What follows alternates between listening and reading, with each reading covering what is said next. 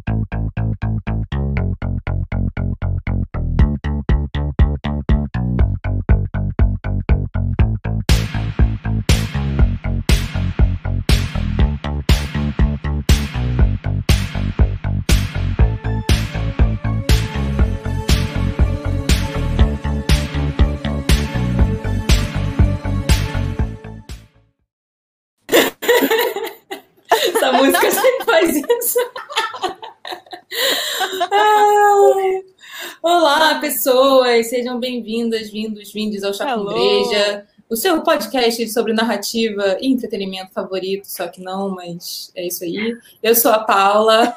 Eu sou a Vitória Mota. E hoje nós temos uma convidada especialista, especialista, também especialista, eu acho que no assunto de hoje, mas especialíssima, vindo diretamente de outro podcast, o Jane, Isso Não É Romântico.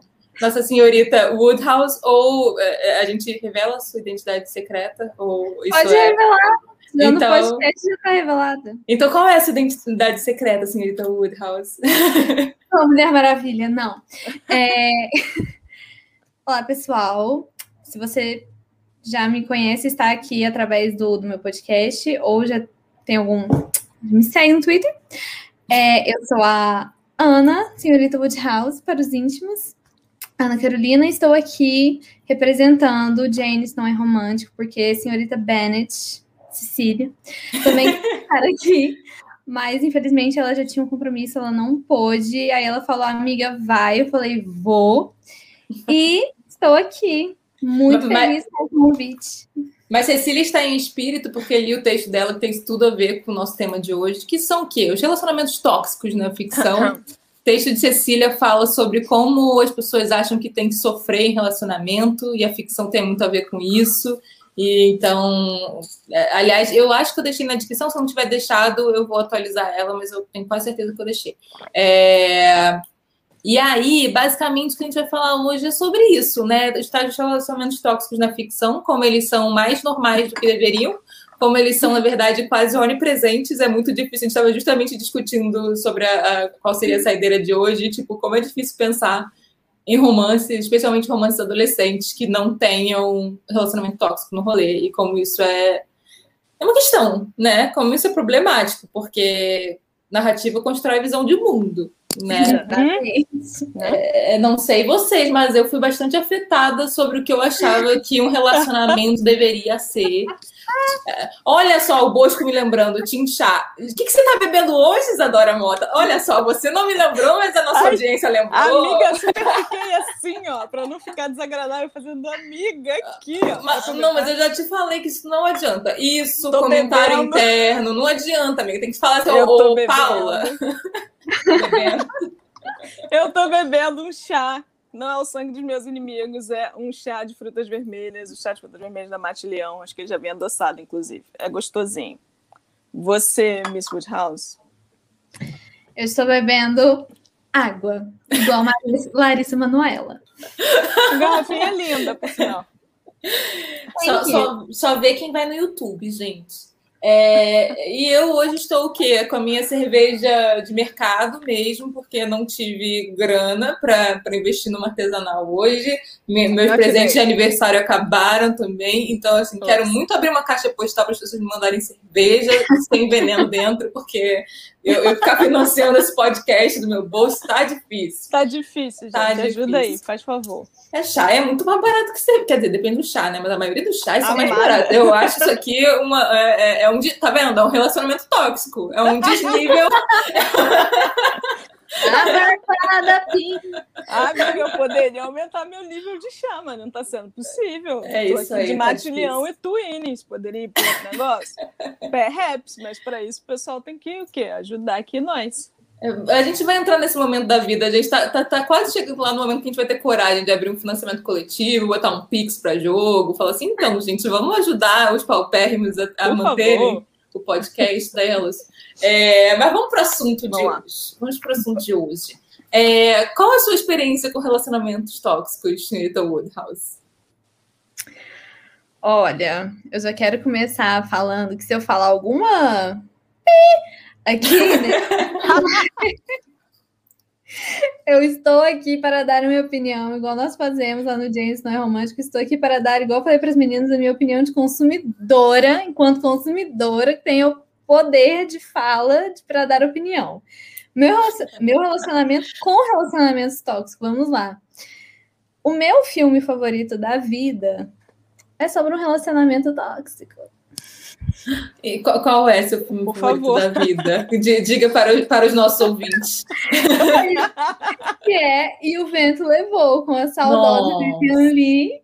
E o é. saudoso, não tão saudoso assim, porque fofoca de camarim, Clark Gable, que assim, se tem uma Ai. coisa que o vento levou, é, é problemático, tanto por Bastante. questões raciais, tanto por questões românticas. Mas Sim. fazer o quê? Eu gosto daquela pi e eu assisto 30 é bonito, né? É esteticamente agradável.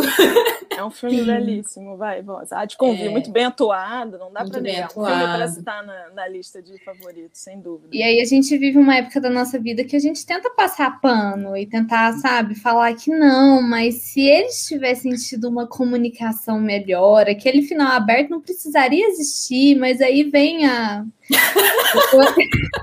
Eu assisti Luca ontem, que foi a estreia, ah. e tem um, um, uma fala no filme que é você tá com o Bruno na sua cabeça, que é a consciência. Então, quando o Bruno começa a falar, você fala silêncio, Bruno.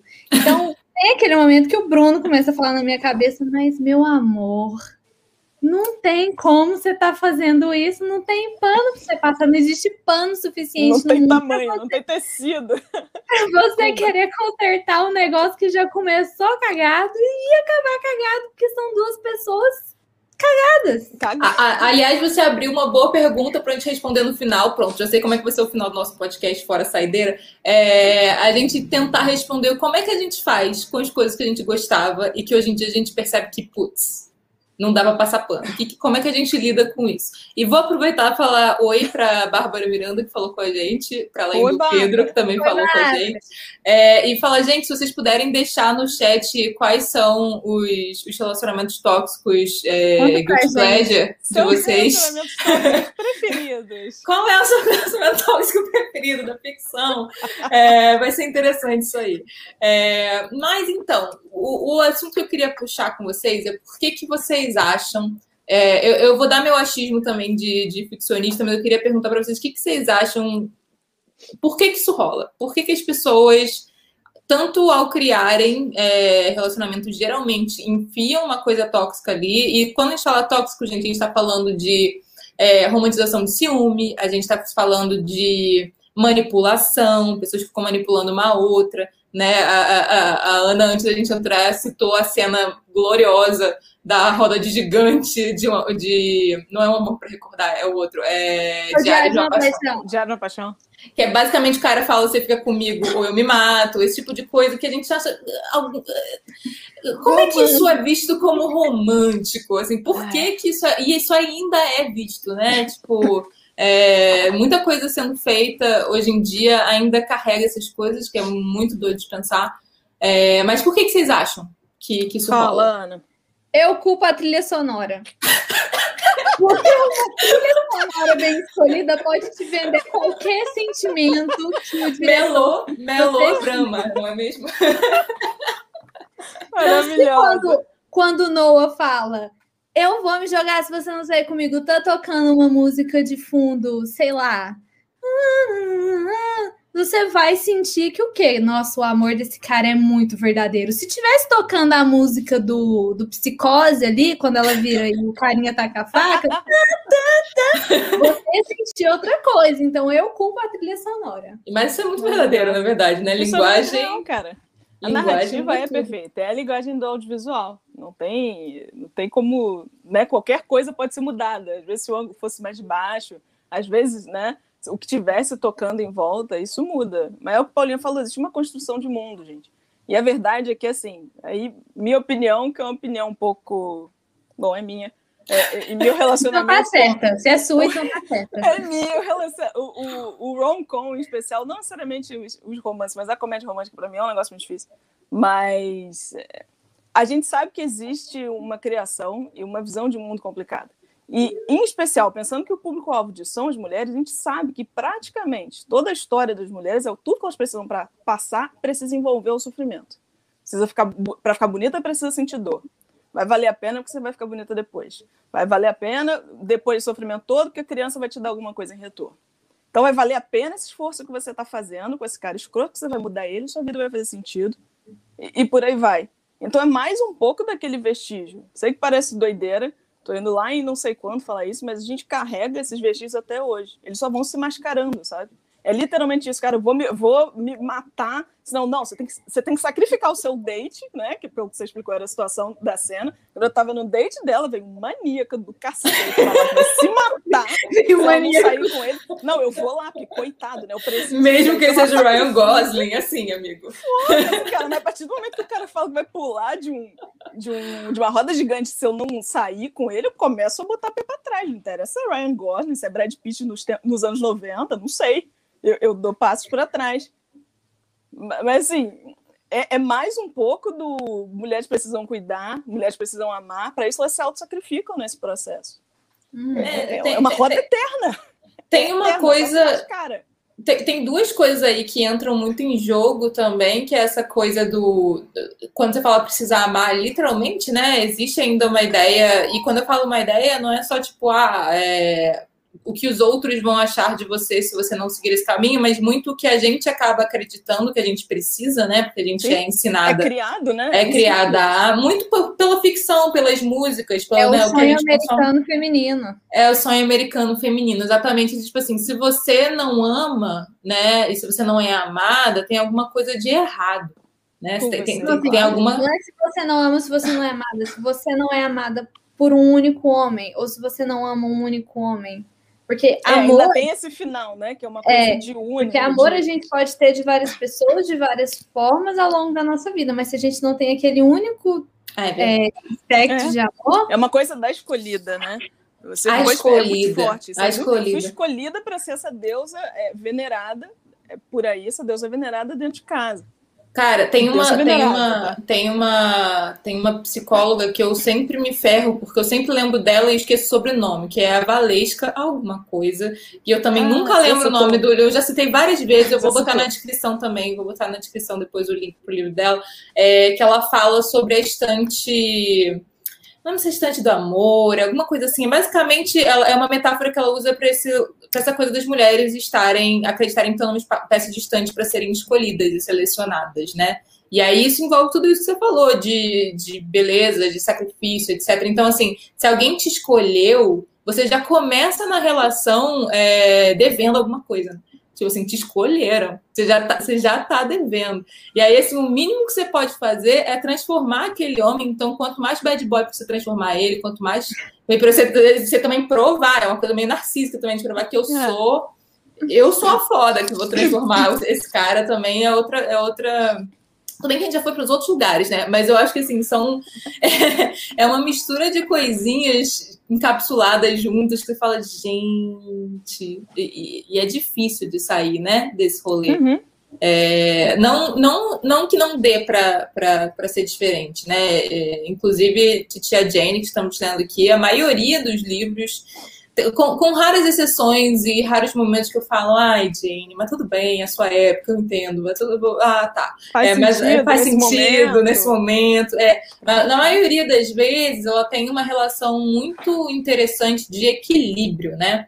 Ou, uhum. equi, ou equilíbrio Porque ou uma transformação benigna, né? Os dois se transformam Sim. positivamente, né? Sim. Porque se você for parar para pensar, o Darcy jamais viraria para Elizabeth e falar: se você não casar comigo, eu vou me jogar nesse lado e eu vou. Nesse ladinho. Aqui na frente da minha mansão. E, e saiu andando com a camiseta molhada, porque, né? Eu sou o Colin Firth. Porque é. o Colin Firth.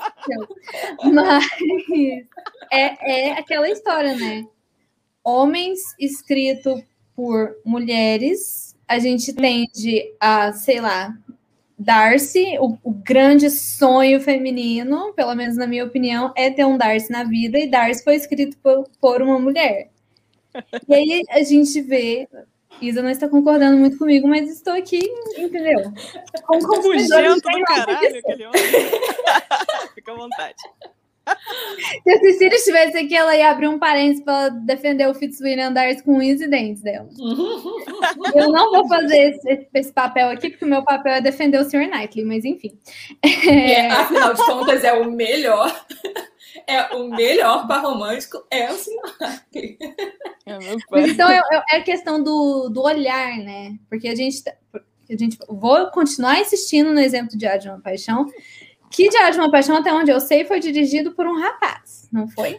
Um homem. Um moço, será? A gente descobre isso, a gente descobre, mas, mas segue. Segue o raciocínio que a gente vai descobrindo enquanto isso. Então, você tem homens dirigindo filmes, e esses homens, por mais que a intenção foi boa, a intenção foi ruim, eles viveram numa, numa época em que, assim, vamos falar anos 90, Gente, de, desculpa. 2004, esse aí é 2004. Eu preciso falar isso. Esse, quem dirigiu esse filme foi o filho de John Cassavetes e de Jenna Rowland. Chocadíssimo. Filho de John Cassavetes dirigiu isso? Eu tô muito chateada. Chocadíssimo. Mas tudo bem, né? Esse moço fez o quê da vida, além de ser filho do Cassavetes? Tipo assim. O mínimo fez... que ele tinha que fazer era dirigir direito. É. Não, mas é um filme bem dirigido, mas assim, mas já era um filme, já era uma história problemática no livro, não era? É assim, é... não, também foi escrito por um homem. Eu, eu li o livro, mas eu não tenho tanta recordação da escrita do Nicholas Sparks quanto eu tenho hum. do, da direção que o filme tomou, do, do Ryan Gosling, da Rachel McAdams. Mas então é aquela questão, os, a, o, o, jargão era que, tipo assim, homens são de Vênus, mulheres são de Marte. Então, hum. mulheres são criaturas que homens não entendem. Então, um diretor, quando ele vai contar uma história a partir desse olhar, a partir da visão de mundo que ele tem, eu acho que na maioria das vezes ele vai criar esse personagem masculino que emula ele, esse, esse rapaz, esse jovem ingênuo e a mulher vai ser aquela criatura que ele não entende, então que ele quer forçar ela a tomar situações, a tomar partidos. Então, a personagem feminina vai ser esse esse enigma que ele tem que, que desvendar. desvendar né? Ou então ele vai seguir a, as, as formulazinhas do que, que ele sabe que vende, porque a mídia ela rende muito essa questão de, de lucrar a partir das nossas inseguranças frente ao que, que, é esperado de nós, não só em questão romântica, mas em questão estética, em questão emocional, sabe, em tudo. Então, assim, é uma indústria e essa indústria ela vai ter essas pessoas que, a partir da visão de mundo delas, vão criar personagens, vão é, contar as histórias delas a partir do, do contexto, e o contexto, nesse caso, era que eu não entendo as mulheres Mas eu entendo, eu acho que eu entendo como que elas pensam e do que, que elas gostam. Então vou fazer esse filme. É. é. pelo menos do desejo que está sendo vendido para elas, né? E que elas estão comprando, né? É, uhum. mas, mas, assim, o que eu acho inacreditável, voltando para Jenny Austin que a gente falou, e, e assim, eu acho, é, é, é, toda vez que a gente generaliza, né, tanto que os homens têm certas visões quanto as mulheres vão sempre tratar homens e mulheres, a gente tá, tanto é que After existe foi escrito por mulher, muita coisa que existe foi escrito por mulher, inclusive mulheres reproduzem, né, Twilight, né, quer dizer, Crepúsculo, muita coisa que foi escrita e extremamente tóxica foi uma reprodução de mulheres disso, né? Mas a princípio existe uma coisa de. É, eu, eu sinto que é mais fácil é, uma, em termos, em termos é, bem generalistas e de quantidade do que a gente vê de representatividade, tá, gente? É, fa façam, façam esses muitos parênteses no que eu vou falar, mas assim, é muito mais fácil, eu acho, uma mulher partir do princípio que um homem é um ser humano, logo ela não tem que. Não é, não é assim, tipo, deixa eu decifrar o mistério desse homem, porque ele é um homem e eu desconheço a natureza masculina. Não, não tem muito. É assim, tipo, tá, é um ser humano, amando outro ser humano, deixa eu escrever isso aí, né? Tipo assim, e tratar as duas pessoas como seres humanos uhum. que são. É, e é quando a coisa é feita do outro lado, muitas vezes rola isso, né? Tipo, ou, ou é a prostituta, ou é a peso santa, da musa, né? ou é, é sempre tem Quase não coisa. tem muso. Se a gente parar para pensar na história, a gente tem musa. Pensa só no, né, em todos os é, é, é o mito de Pigmalião over and over and over and over. Ad É isso. Ad eterno. Ad eterno. Porque as mulheres, elas não são pessoas, elas são seres. Ó, ó, o, o, o Pedro tá falando do lugar de fala dele, que é uma generalização, que dá para fazer com uma boa segurança. Ok, Pedro, valeu. É, valeu. Valeu pelo ok, Pedro. Assim, eu, eu queria jogar um achismo narrativo que eu tenho, né? Muito baseado também no, no papo que a gente teve no último sábado com, com a Carol, que estuda comédia romântica, e em alguns livros que falam sobre como escrever comédia romântica, etc., sempre se fala muito sobre a necessidade de. Sempre, né? A gente sempre tem arco de personagem nas narrativas, mas esse arco ser causado pelo encontro, né? Então, assim, é uma transformação que, que ocorre pelo encontro. é, é, é, o que há nessa pessoa traz o, o, o bom de mim, me faz perceber que eu estava numa visão de mundo equivocada, né? Rola isso. assim. Uma coisa de transformação, né? É uma coisa de transformação. E que vai rolar em toda narrativa, de algum jeito vai rolar uma transformação. Nem que seja, tipo, se a pessoa não se transforma, o mundo ao redor dela vai se transformar. Então, assim. Só que no caso de alguma coisa que a gente está falando de romance, né? Eu acho que não precisa se limitar às comédias românticas, isso vai ter ligação com, com o encontro entre duas pessoas. Então, assim, é, e aí junta isso a necessidade de conflito que toda narrativa tem. Você precisa, tipo assim, tem um objetivo, você tem obstáculos nesse meio do caminho, senão o que, que eu estou assistindo, né? Qual é o meu entretenimento? Se eu não estou vendo alguém superar obstáculos, o, o que, que, o que, Passar que é isso? se livrar disso. E, ou não, e, também é divertido ou não. E o próprio, e assim, o próprio erotismo que também não pode faltar, porque assim, a pessoa pode até não mostrar sexo nenhum, não é obrigatório, não é sobre isso, até porque erotismo e sexo são coisas muito diferentes, mas assim, o erotismo tem muito a ver com a com o quase, né? Com essa dancinha do quase, de é, é uma quase união, né? Uma, é, muito essa ideia. Então, eu fico pensando assim: você tem esses três elementos, eles não precisam, e na verdade não deveriam, ir para o tóxico. Deveria ser uma coisa equilibrada, deveria ser uma coisa que você não precisa jogar manipulação, você não precisa jogar é, ciúmes como uma coisa boa, você não precisa jogar. Assim, jogou ciúmes, isso é uma coisa ruim. Demonstra para o amiguinho que isso é uma coisa ruim. Se isso é obstáculo, isso não é legal para esse relacionamento. Esse relacionamento não tá mais maneiro, não tá excitante, porque tem ciúmes. Sabe assim, esse tipo de coisa. Mas eu acho que é, não sei porquê. Mas aí, como, como, por que que, os, por que que essa transformação virou a gente fazer rehab dos outros? Assim, geralmente, né? Geralmente é a mulher que faz rehab do homem. Aí é sempre o bad guy, que dizem que elas gostam mais. Eu não sei de onde que tiraram isso, porque... Nossa, de onde que veio isso, né? Aí quando é o Nice Guys, é o Ross Geller, entendeu? Tipo, veio das fanfics.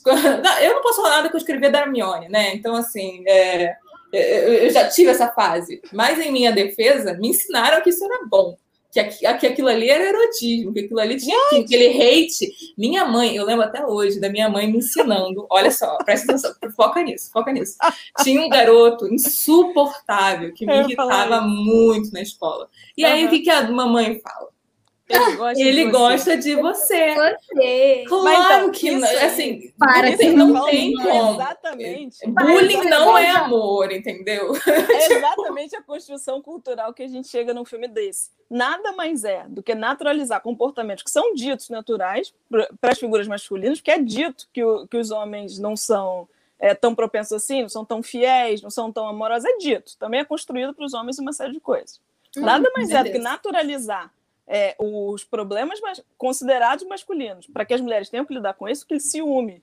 Você tem que ter ciúme, porque o sujeito, em algum momento, pode ser que outra mulher venha. Vamos aí de rivalidade feminina. Então, o que, que vem de obstáculo para essa mulher superar nessa, nessa narrativa? A porra do ciúme. Claro que não é legal essa merda. Mas é uma tentativa de naturalizar. É ela que tem que superar isso. Ela Eu tem acho que que lidar muito com do problema situações. Vem, desculpa te interromper, Isa. Acho que muito do problema vem quando ele simplifica esse sentimento de ciúme, quando ele se torna uma caricatura do que, que é realmente sentir ciúme. Quando Uhum. você limita o personagem a ser uma caricatura do que, do que o ciúme faz ela sentir. Eu acho que o Uhum. problema não é nem você ter é, o ciúme da, da pessoa, porque você falou ciúme e veio à mente vários filmes dos anos 40. que eu amo. Ah, delícia. Absolutamente todos Amei. vão bater nessa trope de vamos, ai, vou fazer ciúme nele, que aí ele vai pre- prestar atenção em mim. Eu acho que uma coisa é uma coisa, outra coisa é outra coisa. Um problema é você fazer o, o personagem viver aquilo como uma caricatura de sentimento e realmente você passar para quem está te assistindo que aquilo é uma coisa normal, que aquilo é uma coisa boa. Outra coisa é você ter uma narrativa bem construída que, ao mesmo tempo que ela expõe o sentimento de ciúme, ela te faz questionar se aquilo que está acontecendo com o personagem é realmente uma coisa que devia estar tá acontecendo, se é uma coisa legal, se é um ciúminho que tá bem temperado, que tá bem equilibrado. É tudo uma questão de equilíbrio, se tá bem equilibrado ou se já chegou no ponto de meu Deus, é atração fatal. Tira, tira, tira. então eu acho que assim, Ai, faz Deus. parte do mundo das rom-coms e de qualquer história que você for contar, a gente voltar para clichês antigos que já funcionaram. Uhum. O problema é que a gente tem que trazer coisas novas, novas perspectivas, novos estudos, novas é, análises. Eu, eu acho eu, eu acho que indo, indo muito por esse lugar que você está falando, assim, é, é porque a, o ciúme na ficção romântica é tratada muito como proteção. Como, como é, eu demonstro que eu gosto de você, tanto é que, que rola é isso que você está falando, né? Eu faço ciúme através. Sendo que é. ciúme não é sobre o outro, é sobre você mesmo. É uhum, é sobre ter medo de perder alguma coisa, é sobre egoísmo, é sobre, é sobre sentimento de posse. É, não é sobre o outro, nunca é sobre o outro. Então eu acho muito doido que a gente tenha normalizado isso, e geralmente a gente uhum. normaliza assim: a mulher que é ciumenta é doida. Né? Uhum, é, é. Geralmente é isso. O homem que é ciumento é protetor. O homem que é controlador é protetor. Ele está cuidando, ele está demonstrando que ele te ama. Se ele é, é. stalker, se ele vai pro seu quarto no meio da noite te observar. Fica vendo você dormir. É tipo, oi? Você acorda de manhã, ele tá lá embaixo da sua janela te vendo dormir, cuidando. A.K.A. Edward, para quem não pegou. Isso me lembrou aquele episódio do How I Met Your Mother, da teoria do, do perseguidor. Ah, eu não lembro qual era o nome da teoria, ah. mas o pessoal dissecando o relacionamento do Marshall e da Lily como a Lily quebrou o próprio som para fazer o Marshall chegar no quarto dela para eles se conhecerem. E aí o pessoal fala: Olha, Lily, te contar aqui que essa historinha só funciona porque o Marshall já sentiu alguma coisa por você. Senão todas as atitudes que você teve são atitudes Entendi. de um psicopata, meu Deus. se a pessoa não está tão afim de você se, você, se ela chega no quarto dela e você está em cima da cama dela com violão tocando uma serenata sabe? Se não, já não tem um sentimento prévio, ela vai ligar pra polícia e falar: olha, tem um doido que invadiu a minha casa. Invadiu a minha casa.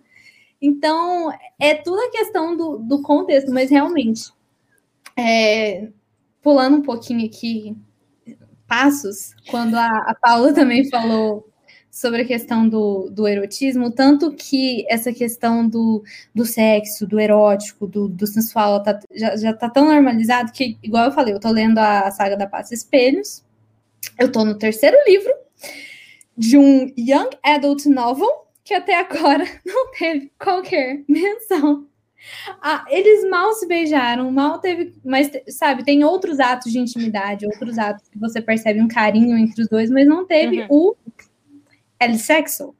E aí, eu, e aí eu me peguei pensando, porra, Cristelle, cadê? Quando que vai ter? Pelo amor de Deus. E, e aí eu tomando banho depois pensei, cara, o que é isso? Por que, que eu tô desmerecendo tudo isso que ela tá me dando, todos os momentos em que ele se preocupa com ela, toda essa intimidade que os dois têm, substituindo tudo isso por um único ato que, na minha cabeça, é o ato mor que demonstra intimidade entre duas pessoas, sendo que quem decidiu isso? Quem definiu que é desse jeito? E então, a gente... combinar que na vida real isso é, tá, tá, bem distante da realidade, né? Assim, não, não é exatamente assim. A gente até foi criada para achar que é, mas não a realidade é sempre uma bosta. Mas então, eu percebendo que eu estava diminuindo a minha experiência de leitura, a minha experiência de envolvimento com esses personagens, só pensando no. Quando? Quando, pelo amor de Deus, Cristine, quanto tempo mais eu vou ter que ler isso aqui, passar por isso, entendeu? Nem um... Personagens coadjuvantes se beijarem, os protagonistas não? What? O que está acontecendo? Então, é muito da gente também, porque a gente já sofreu tanta lavagem cerebral ao longo da é, nossa falar isso já foi muito construído, minha nossa. Querer, por mais desconstruída que você seja, é muito tempo de doutrinamento para simplesmente abandonar. Sim. Acho fantástico que você esteja lendo uma trilogia, uma, uma coletânea que está além disso. Tô, acho fantástico, mas né, entendo, entendo sua dificuldade, Cara, e, e, te falar que assim, é, a gente citou muito por alto o after, eu acho que antes de entrar, a gente falou na tal da barraca do beijo. A gente, é, assim, existem alguns cases assim, atuais de, de jovem adulto que são muito citados como problemáticos. Mas assim, tem tantos best-sellers aí, é, tipo, sei lá, é, corte de, de alguma coisa espinhos, é, que, que é, corte de alguma coisa e espinhos. É, corte de rosas e espinhos. Rosas e espinhos. A gente tem a seleção, que é uma das coisas mais problemáticas que eu já vi. Não, Meu amor, você já escutou a palavra do príncipe cruel? Porque eu vou Meu escutar um babado. Não sei, o que, que é isso? O que, que é isso? Gente, é, olha só,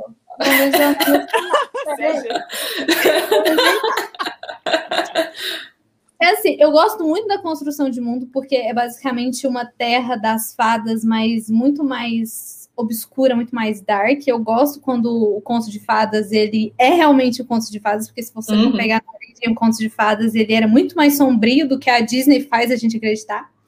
E dentro desse universo a gente tem um príncipe das fadas e a gente tem uma protagonista que é humana, que por questões, não vou dar spoiler para ninguém, porque eu quero que todo mundo leia esse romance tóxico, é, ela vai parar no universo das fadas.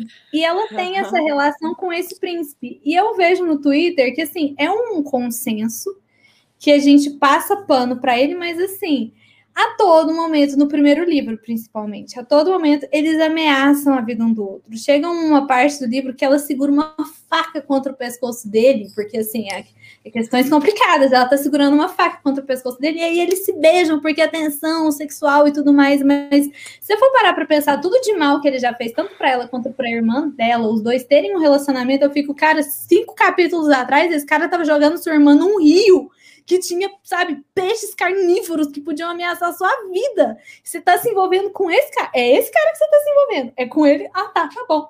Tudo bem. Mas por algum motivo, eu comecei a ler o livro e falei assim, gente, isso aqui tá tóxico, eu não vou continuar lendo o livro, mas é um universo que te prende, é uma escrita que realmente é muito boa. É...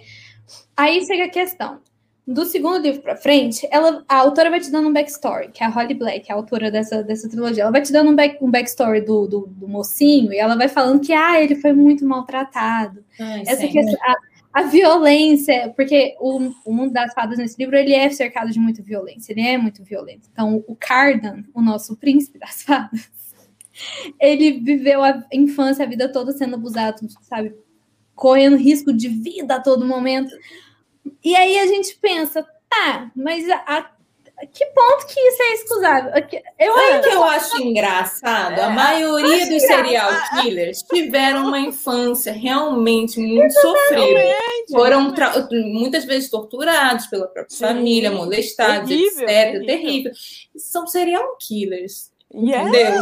E assim, as moças que ficam lá se jogando para eles na, na cadeia, no julgamento, a gente chama de Também doida. A gente, é... Não, e aí a gente tem essa noção de que, por exemplo, a, a, a protagonista, você poderia pensar, ele fez isso tudo com ela e ela não revidou, ela se apaixonou por ele a todo momento na história, ela é tipo assim, uma igual para ele ela é, ela é forte, ela pega em armas, ela revida, ela discute, ela briga, mas não é porque eles estão em pé de igualdade, você não vê, tipo assim, um desbalanço tão grande assim de poder, porque por mais que ele seja príncipe, ela não seja princesa, ele tem é, alicerces para ser quem ele é, e ela também tem alicerces para lutar contra ele. Só que mesmo assim, mesmo eles não tendo uma disfunção de, de poder assim tão grande para tornar ainda mais tóxico, você pensa, mas ainda é tóxico, meu Deus do céu. Quem segura uma faca contra o pescoço de, de quem se ama para depois não me. Ah! Mas eu terminei Cara, de ver a saga e gostei, mas enfim. Não, e, e existe, é, é, pelo que você está me falando, ela é muito a Feisty Girl, né? A garotinha que Sim, tem sempre uma é resposta muito... na ponta dela. Ela tá em pé de igualdade porque ela é uma mulher forte. forte. E, Porque ela, que, ela não é como as outras. Ela não ela é não como, é as, como as outras mulheres. Ai, eu tenho um. E, geral, geralmente é tóxico em si, né? A gente tem um é. episódio todo sobre isso, não vamos entrar aqui, mas assim, além disso, é, isso é uma grande mentira sobre, sobre equidade e sobre. Não, não dizendo que esse casal seja desequilibrado, etc., por conta disso. Mas assim, uhum. é, ela ser violenta também. Também, né? Não ela ela ser alguém que tem sempre uma resposta na ponta da língua não significa que ela é empoderada. Eu acho que as pessoas não. têm uma. Não, não é isso. A sensação é essa, né? Porque é quase uma é, dá, uma, dá uma catarse mesmo quando a gente vê uma personagem é, responder na ponta da língua uma parada que a gente fala, puta, na realidade eu não teria conseguido fazer isso, sabe assim? É, pelo menos eu tenho essa sensação de quando eu comecei a me apaixonar por personagens com respostinha, depois eu cansei delas, é claro. Mas no início, quando, quando eu me apaixonei por elas, tinha muito a ver com essa coisa, tipo, cara, eu queria ser tão é, na lata, tão corajosa, uhum. assim, tão e aí dá essa sensação, né? Só que. Sim, dá. E aí, quando você vê, por exemplo, o maior exemplo disso que eu tenho na minha vida foi em As Crônicas de Gelo e Fogo, a questão da área e da Sansa.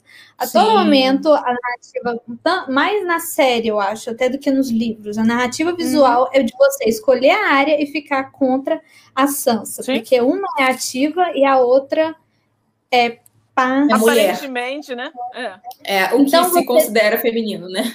É. mulher feminina. Então você tem a personagem que você olha para ele e pensa, nossa, eu queria ser como a Arya. E às vezes você é como a Sansa. E aí o que, que você faz? Você se odeia. Ao odiar a Sansa, você tá se odiando. Porque você odeia na Sansa aquilo que, que você tem em você, então você tá odiando a, a si próprio. E quando eu percebi isso na minha vida, eu falei assim, gente, não. Eles não fez isso comigo, não. Eles não. E, e, tem uma coisa ali, tudo bem que a gente foi para um lugar muito diferente, mas assim, eu acho importante porque sempre gosto de falar de Sansa.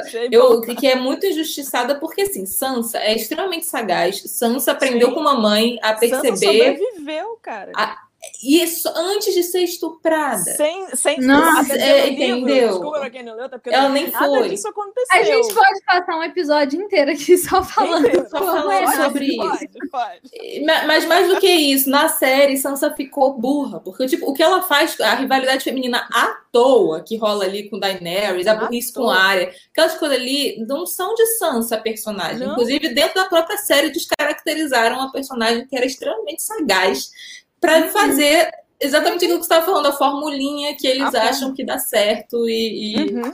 Ai, mano, tipo, pra Aparentemente quê, sabe? Porque eles acham que girl power, porque a, que a personagem feminina empoderada, ela tem que ser desse jeito, então a gente uhum. vai mudar ela e vamos fazer ela desse jeito agora. Vai acontecer é. isso aqui e a partir desse momento ela vai ser completamente diferente, ela vai ser outra personagem, a gente vai descaracterizar totalmente o que a gente sabe dos livros e a gente vai criar esse gesso aqui. A gente vai Tom. criar essa galeteia aqui e é isso. Porque é isso e, vai, e vai dizer que isso é ser mulher forte, né? Isso, e, mulher por forte. cima, é. querer uma independência que não tem. Ai, gente, ai, é, é, ai, muito, muitos... Querer, ela a gente precisa ter um episódio de Hansard em Game of Thrones, tudo bem. É, e disso, tudo bem. a gente abre espaço para as narrativas tóxicas, porque pronto. O, o quão mais fácil é a gente fazer a pessoa engolir uma narrativa tóxica quando a gente já, a gente já semeia o campo inteiro ali ninguém vai perceber é. nada, porque a gente vai pôr aos pouquinhos, ninguém vai reparar. Não, junto com a linguagem, né, que você falou é. também, que é muito poderosa. É, é, eu, inclusive, eu acho muito sintomático. Não sei se vocês lembram do episódio do Yu, que a, que a menininha do Stranger Things super achou. Vocês lembram desse, desse, desse rolê, dessa tour? É, foi assim, é, eu não lembro qual é o nome da Eleven mesmo na vida real. Millie Bobby Brown. Millie Bobby Brown. Então, lançaram You, aquela série sobre o, o stalker psicopata, nananã, o que é de Gossip Girl que stalkeia, não sei quem. É, e, e, cara, a, a, ideia, eu acho aquilo genial, inclusive terem elencado o cara legal, o The Nice Guy do, do, do Gossip Girl, porque é sobre uhum. isso, é sobre, é sobre aquele isso. tipo de tropo e que geralmente é, é pelo menos os mais abusivos que encontrei na minha vida Paula, só abrindo um parênteses, dentro do parênteses. Diga, é, diga. The Promising Young Woman. Você uhum. assistiu? Uhum, é, so, uhum. é, sobre isso. É sobre, é sobre isso. Pode isso. continuar. Fechando parênteses. mas, mas é, bem, é sobre isso. É, é o lance do o cara fofinho, o cara legal, o cara culto, aquele que sempre esteve ali, aquele que é. Como é que é o nome daquela, daquela gente que, que é celibatar? Incel. O incel, o protótipo incel, do incel, né? é, é, porque eles se acham aquilo, né? É... Nós temos o direito de fazer sexo. Uhum, e, tipo assim, considerando os fóruns, é aquilo mesmo, né? O Psycho Killer quer aquecer. É, falo tudo errado, mas é isso aí. É isso aí, é isso aí. que. É isso. Mas então, a, a, tudo isso para dar volta para chegar na história. O, o Yu é sobre, para quem por acaso vive em uma caverna, é tipo um cara uhum. stalker que vai levando o nível de stalker dele, ficando cada vez mais maníaco e virando matador de mulheres que não quer, que percebem que ele é stalker e não querem ficar com ele e percebem que ele não é um nice guy no final das contas. É, e aí, a primeira temporada já mostrava isso bem. Deixava, o cara era obsessivo desde o primeiro episódio. Você não tem como achar aquele cara. Não é tipo assim o Ross Geller, que ainda tem gente que até hoje acha ele maneiro, entendeu? Não, não é não é o tom de 500 dias com ela, que tem gente que até hoje não entendeu, entendeu qual, né? era, qual era do rolê. Qual é a moral de 500 dias com ela? Pois é, tem gente que não sacou que, bem, é, o vilão era ele, galera. O, o, o, cara que não entendeu milhões de vezes quando a mina falou eu não quero um relacionamento, estou a fim de ter friends with benefits. É isso aí que ela falou. É, e romantizou tudo. Bem, Tá, não importa. Voltando. Esse, essas, essas ficções assim, meio dúbias, sei lá, o cara de. O, o menino do How, é, How I Met Your Mother também. Okay. Essa galerinha é, é, é um stalker que dá para você não perceber se você já engoliu demais o, o romantismo, como é. a maioria de nós, quando teve acesso a primeira vez por, por essas coisas e não tinha Meu pensado a vida. É, né? Mas o Yu não dá. E aí, Millie Bobby Brown assim que estreou, ah. pegou o Twitter ou o Instagram dela, não lembro mais, acho que foi ah. Stories que ela fez, que ela estava assistindo na hora, e falou: é o cara mais romântico, sem ironia. É uma das coisas mais românticas que eu já vi. Ela, tipo, real, tava apaixonada. E aí é veio mesmo? até Maisinha, nossa Maísa. Falou então, Mili. Chamou tipo, ela. Né? Chamou ela na xixa. Foi uma coisa nas redes sociais, aquilo ali. Mas assim. Como sempre, o brasileiro um passo à frente. Um passo à frente. Já sofreu mais, já viu mais merda. É. Né? Tá mas considerando o que é o TikTok hoje em dia, eu não, não acho tão difícil de Millie Bobby Brown romantizar aquilo, entendeu? Considerando o After, entendeu? Que, que é lançado. Eu acho que tá coerente, infelizmente. Desculpa, mas infelizmente. E aí não é uma questão de não gostar de romances, não é sobre isso. Tomara que as pessoas se amem e se amem cada vez mais. Mas existe uma romantização real, é isso, continua tendo. Eu, eu entendo que existem aqueles filmes de quando a gente era adolescente, anos 2000, 2010.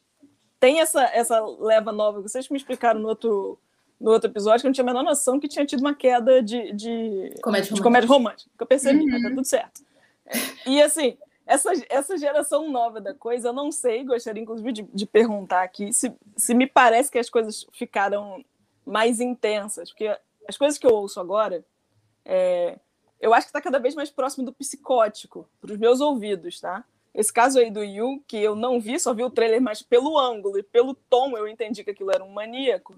E, e não sátira, é por causa né? da faculdade de cinema, é porque, né, construção, linguagem, a gente vai entendendo. Não é só por causa da faculdade, não é Não, ninguém precisa. Diploma. Né, para você entender filme, entender construção. Pra você saber que uma pessoa é psicopata, você não precisa ter diploma, meu amor. Você precisa ver a pessoa psicopata, feito pelos diplomados ou não, por aí vai. Tá muito claro o que é aquilo. E mesmo assim continua a romantização. E eu fico sentindo, eu lembro depois da barraca do beijo, que tinha aquele garoto, para mim, de novo, completamente é, é, psicótico, que dá gritos, que a garota está conversando com ele em qualquer coisa, ele óbvio com uma jaqueta de couro, porque James Dean, é, até hoje, e, e, e ele está quebrando coisas e gritando com ela por whatever, e está tudo certo no final das contas. Eu não sei, e queria entender isso, depois vocês me respondam, se a coisa está ficando num nível mais mais dark, não sei qual é a palavra certa. Para mim é psicótica, tá? Olha, não, não eu realmente não sei, porque até ontem eu não sabia que tinha que tinha after. Né? é, mas assim, falando sobre esse novo movimento de comédias românticas renascendo, porque realmente a gente teve uma baixa nesse gênero sendo produzido, por causa muito por causa do preconceito que existe sobre esse gênero. É, mas a, a, primeira comédia romântica que eu assisti depois de muito tempo sem comédias românticas foi aquela Set It Up, da Netflix uhum. também, que é sobre o casal de assistentes que querem juntar os chefes para poder ter ah. um fim de semana de folga. Que eu adoro a premissa Pô, ouvindo assim parece, parece boa. E realmente, assistindo aquele filme, eu não senti tanto ódio quanto eu senti assistindo 55 minutos de After. Eu consegui chegar até o final. Foi o filme que o me cringe tá, parece que tá aumentando. É. E eu não achei tão problemático assim. Se tem problemas, Paulo até se assistiu pode me falar, Isa também. Se, se há problemas, eu não percebi. Eu precisaria de uma segunda assistida, uma terceira, uma quarta, uma, uma quinta. Cara, eu, eu, acho, eu acho que se tem, é, é, é aquele tipo de coisa que que, é, é sutil, é, que é sutil, é, são, são uns clichês relacionados muitas vezes ao que, que significa ser mulher, o que significa ser homem, esse tipo de, uhum. de baboseira, assim. Mas, mas não. Que assim, para mim também não me afetou. É, é, o tipo de coisa que passou, me diverti, assisti, não eu não senti minha visão de mundo perturbada, eu não senti nada, não sabe ofendida. assim. Não me senti eu ofendida. eu, eu, eu senti cinco bandeiras vermelhas se abrindo assim na minha frente, falando. É ah, ah. eu, eu fico muito preocupada. Elite, cara, é um negócio que me preocupa demais aquilo ali, porque meu primo assiste. Eu acho muito engraçado que assim. É, Ana não tem esse, esse backstory, mas a gente tem uma websérie chamada Porn, no qual não tem nada de pornô lá dentro, a não ser que as meninas decidem, tipo, as protagonistas decidem que vão fazer isso, é, tipo, produzir um para ganhar dinheiro, nanã. Um filme pornô. É um filme pornô. É, uhum. E aí é o nome. E aí a minha, minha, a gente teve uma estreia, e aí a minha tia ficou muito ofendida que o filho dela assistiu, e aí tinha uma cena de beijo entre duas mulheres, ela ficou tipo, meu oh Deus, meu filho God. vendo isso. O filho dela, que na época tinha uns 13 anos e que assistia, é, como é que é? Narcos. E que assiste Elite entendeu? É, é, eu acho que a minha tia não tem noção é, de que é ele. Melhor mulheres se beijando, a problemática levantou, eles são narcos. É, é, é, Olha que exato, curioso exato. a nossa construção cultural, né? é mais agressivo. O que, é pior para um, a juventude? Para um jovem rapaz. Vamos lá, vamos lá. Narcos. Ver um fuzil ou um beijo? É realmente. Amor entre duas pessoas. E, cara, escolha difícil. Eu, eu fico assim, a gente está numa geração que, que manda nude nudes, né? A gente, a gente que eu digo assim, a gente, a sociedade está cada vez mais essa geração de que, tipo, é, troco afeto, troco minha atenção pelas suas nudes. É, e isso é dado, sabe? É, é uma é geração. O que, é o auge. O auge. É, é, a geração que influencers ficam muito famosos fazendo caras e bocas pro TikTok e reproduzindo. de menininhas de 15 anos. É... vezes. Fico muito apavorada. Desculpa, aí, sou muito velha. E aí, assim. É, é uma geração que. Desculpa. Não, não, mas é, é uma geração não, que. Só acrescentando, uma geração que não sei que artista, que quando a Millie Bobby Brown ainda era novinha, assim, começando em Stranger Things, falou que ia esperar ela ficar maior de idade para dar em cima é. dela. Teve esse rolê também. É isso, né? Tipo, é, é, é uma geração que tá amadurecendo rápido demais, tá tendo acesso às coisas rápido demais. E eu fico pensando assim, tipo, de fato, minha mãe não me deixava ver rebelde. Eu acho, eu acho que ela estava completamente errada. Não, ali era só relacionamento tóxico atrás de relacionamento tóxico. Miguel. Mas assim, pô, aquilo lá. Mas assim. É... Tinha atentados contra a vida ali. Tinha atentados ali, tinha atentados. É, mas eu fico pensando super assim. É... Na verdade, o que mais me, me, me, me preocupa não é nem que tenha piorado, é que não tenha mudado. Saca? Assim, tipo, não era mais pra gente estar tá vendo o after e Pronto, isso ganhando é. bilheteria e, e, isso ter, porque assim, rolou um negócio, isso era uma fanfic de Harry Styles, que aí virou um livro de sucesso, aliás, uma série de livros de sucesso, e que aí foi adaptado para o cinema. Quando isso, vamos falar que quando isso virou de fanfic para livro, ninguém falou, então, vamos tirar umas coisas daqui que isso não tá legal, isso não tá ensinando crianças Cadê Bem, os editores? Os cadê editores? os editores? Aí quando isso, inclusive, não, nem sei se teve, porque tem uns erros ortográficos naquela bosta, eh, pelo que dizem os resenhistas, que eu não me dei o trabalho de ler. Eu pago um caro numa edição e eu vejo um erro ortográfico, eu falo, ah, é, é de... Uou! É, dizem as boas línguas que é difícil de ler. É, e aí, e aí isso passa dos romances para os filmes, e aí existe toda uma campanha de marketing, porque eu acompanhei esse processo por causa do Harry Styles, eu preciso confessar, eu gosto muito dele. E, e eu falei, gente, tadinho desse menino. É, é, tá, ele tá tendo uma fanfic dele. Já é ruim você ter fanfics que te usam para fazer coisas ruins.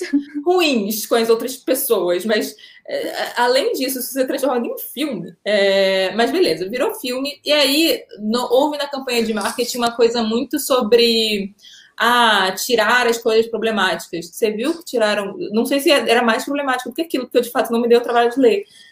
Era pouco problemático, Ana? Você que assistiu? Olha, gente, eu não quero falar nada, não, mas 2021 está sendo um ano muito difícil, mas eu acho que os 5, 55 minutos que eu assisti ontem desse filme, na, na minha sexta-feira à tarde, foram os piores minutos do meu 2021 disparado. Eu nunca vi tanta barbaridade num roteiro e sendo, sabe, isso é um filme, isso é normal, é essa narrativa que a gente escolheu, é por esses caminhos que a gente vai em 2021, entendeu? 2021. Mas assim, o que esperar da humanidade? E, e, uma coisa que me preocupa é. Uma não, algumas, né? Tipo, aí eu vou, vou citar uma, uma série, a gente vai abrindo outros pequenos meus parênteses, mas assim, uma, uma é essa ideia que, que eu acho que eu meio joguei lá no início de achar que o relacionamento só é interessante ser for assim, né? Tem muita uhum, gente que termina uhum. relacionamento porque ele não tá empolgante. É, não no... tá não tá com aquele roteiro interessante. Né? No texto da Cecília, ela falava uma coisa muito legal, assim, do tipo, de ela conversar com alguém na faculdade. Eu, não, eu acho que era esse contexto, ela conversava com alguém na faculdade falando sobre Friends, e aí a pessoa falava que o casal Mônica e e Chandler, Chandler era chato, uhum. porque é um casal é um casal é, porque é, eles dão certo, não é? Eles dão não, não só dão certo, eles se respeitam, eles são eles são literalmente amigos que viraram amantes e Amigos, que se respeitam. Isso ia dar certo. Isso não quer é... um casal que dá certo. É um casal que dá é. Olha, gente, eu não sei se vocês sabem, mas isso é bom, tá? é, é isso. Pessoas que se respeitam, pessoas que não ficam jogando na cara da outra outras coisas, ficam tentando controlar o outro e tal. Conversa, e aí, e, e, como se Ross e Rachel fosse o ícone. E de fato, Ross e Rachel é, são os protagonistas de Friends, né? Em termos de é arte dos personagens, são. Né? Pô, o primeiro episódio dela, ele falando que quer casar, ele puto porque a esposa dele largou ele, mas não porque ele amava a esposa, mas porque ela largou ele pra, pra, pra ficar com uma porque mulher e porque ele quer ser casado. É. Então, assim, já começa assim, esse homem super, wow, né, date material, entendeu? Tipo, super quero. Só que não. É, aí ele fala que ele quer ser casado, ela entra pela porta vestida de noiva. Vestida de noiva. É... Eu amo essa cena porque o Chandler, and now I want a million dollars. Eu tenho é que assistir bom. esse episódio agora. É bom, amiga, é só o primeiro, você não vai sofrer, é muito divertido. É... Hum. O Chandler Mas... faz a série valer a pena. Embora ele Ai. tenha momentos homofóbicos problemáticos também. Tem. Mas aí eu já não é que, tem uma mãe que é, que, é, que é, Não sei se é uma mãe que é. É um, é um pai. entendi. É, é, um pai que é trans. É trans. Ah. Olha só que moderno. E uma mãe que escreve livros eróticos. É isso. É isso. Tem de gel shame que ele é, é. passar essa, na época, naquela época. É, cara, eu acho que dentro do contexto que aquilo foi filmado, é, ele é até menos problemático do que poderia ter sido. É, Sim, porque, é, né, mas, mas não que tire alguma questão. Mas, é. Imagina a, a, proporção que algumas das piadas tomariam Imagina. se fosse hoje. É, exato, exato.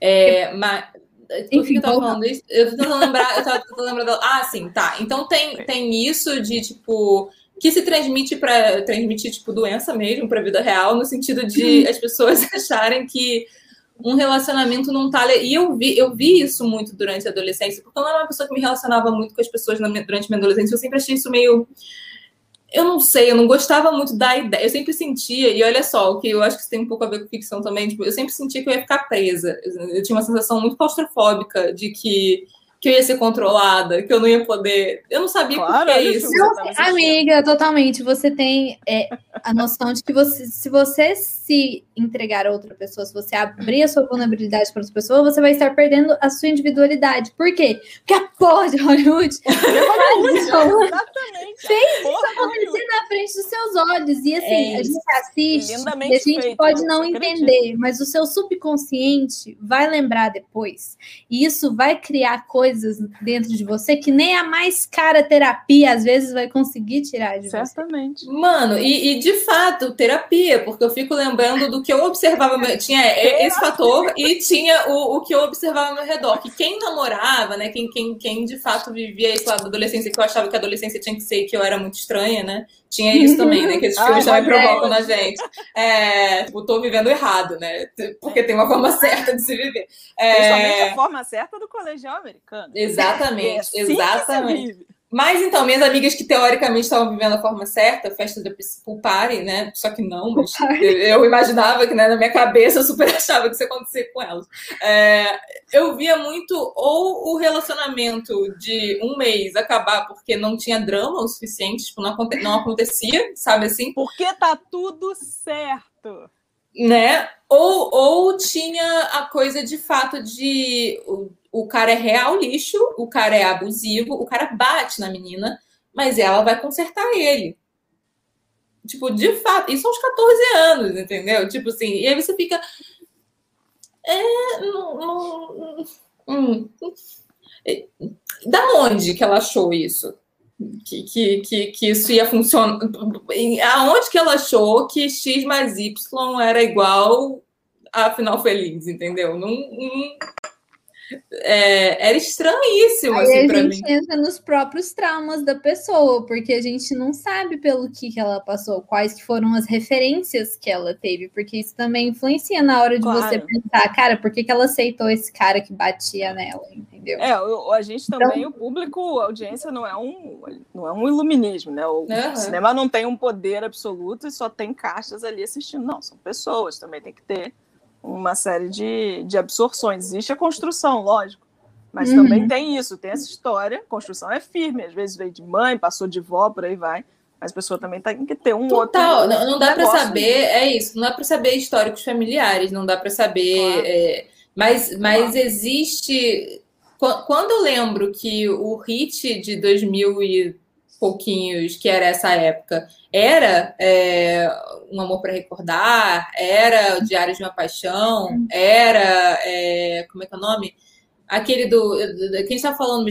Tem Things a Hate About. Gente, Heath Ledger, entendeu? Quem não.